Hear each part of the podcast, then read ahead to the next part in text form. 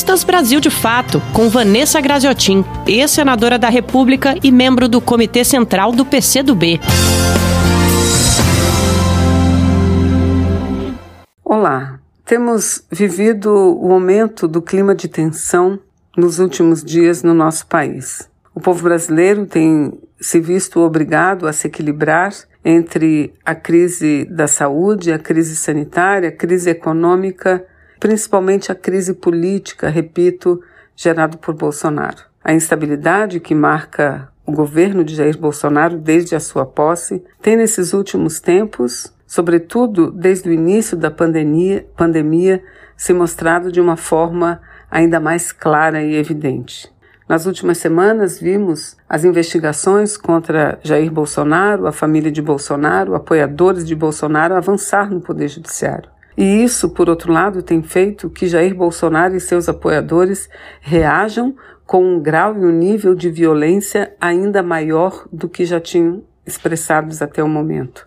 Jair Bolsonaro tem, tem se mostrado uma pessoa extremamente des, desesperada, desequilibrada, porque no fundo ele sabe o quão grave foram suas atitudes, não é? O quanto ilegal foi sua campanha eleitoral, no fundo ele sabe disso e vê e enxerga claramente a possibilidade do poder judiciário chegar a essa conclusão. E o que faz Jair Bolsonaro? Incentiva a todos os seus apoiadores que ampliem as ameaças, que ampliem os atos de violência.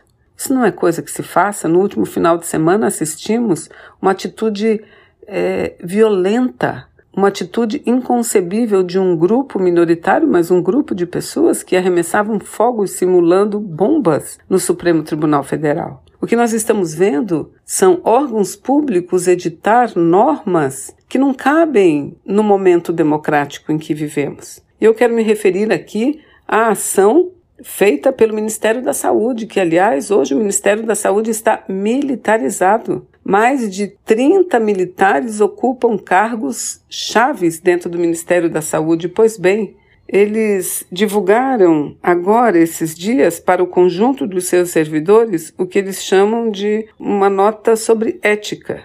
E nessa nota, dicas de ética, nessa nota que estabelece dicas de ética, eles deixam claro que todos os servidores estão sendo monitorados não apenas na sua vida funcional, mas na sua vida pessoal, ou seja, um atentado à liberdade. A nota em determinado trecho diz o seguinte: abre aspas. A dignidade, o decoro, o zelo, a eficácia e a consciência dos princípios morais são primados maiores que devem nortear o servidor público, seja no exercício do cargo ou função ou fora dele. Fecha aspas. Mas segue a nota ainda, abre aspas. A função pública se integra à vida particular de cada servidor público e, por isso, os fatos e atos verificados na conduta do dia a dia em sua vida privada poderão acrescer ou diminuir o seu bom conceito na vida funcional. Não. Isso não cabe numa democracia. Isso não cabe no serviço público brasileiro, não cabe a ninguém,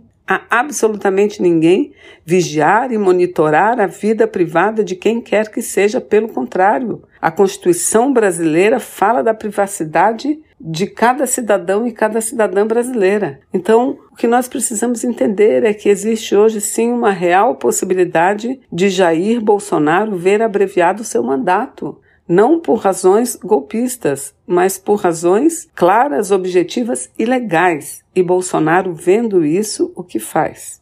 Aumenta o grau de violência, de instabilidade e de ameaça no Brasil. A nós cabe, com todo respeito à legislação, ao Estado de Direito e à nossa democracia, continuar na resistência, porque com Bolsonaro no poder não é mais possível. Você ouviu Vanessa Graziotin, ex-senadora da República e membro do Comitê Central do PCdoB.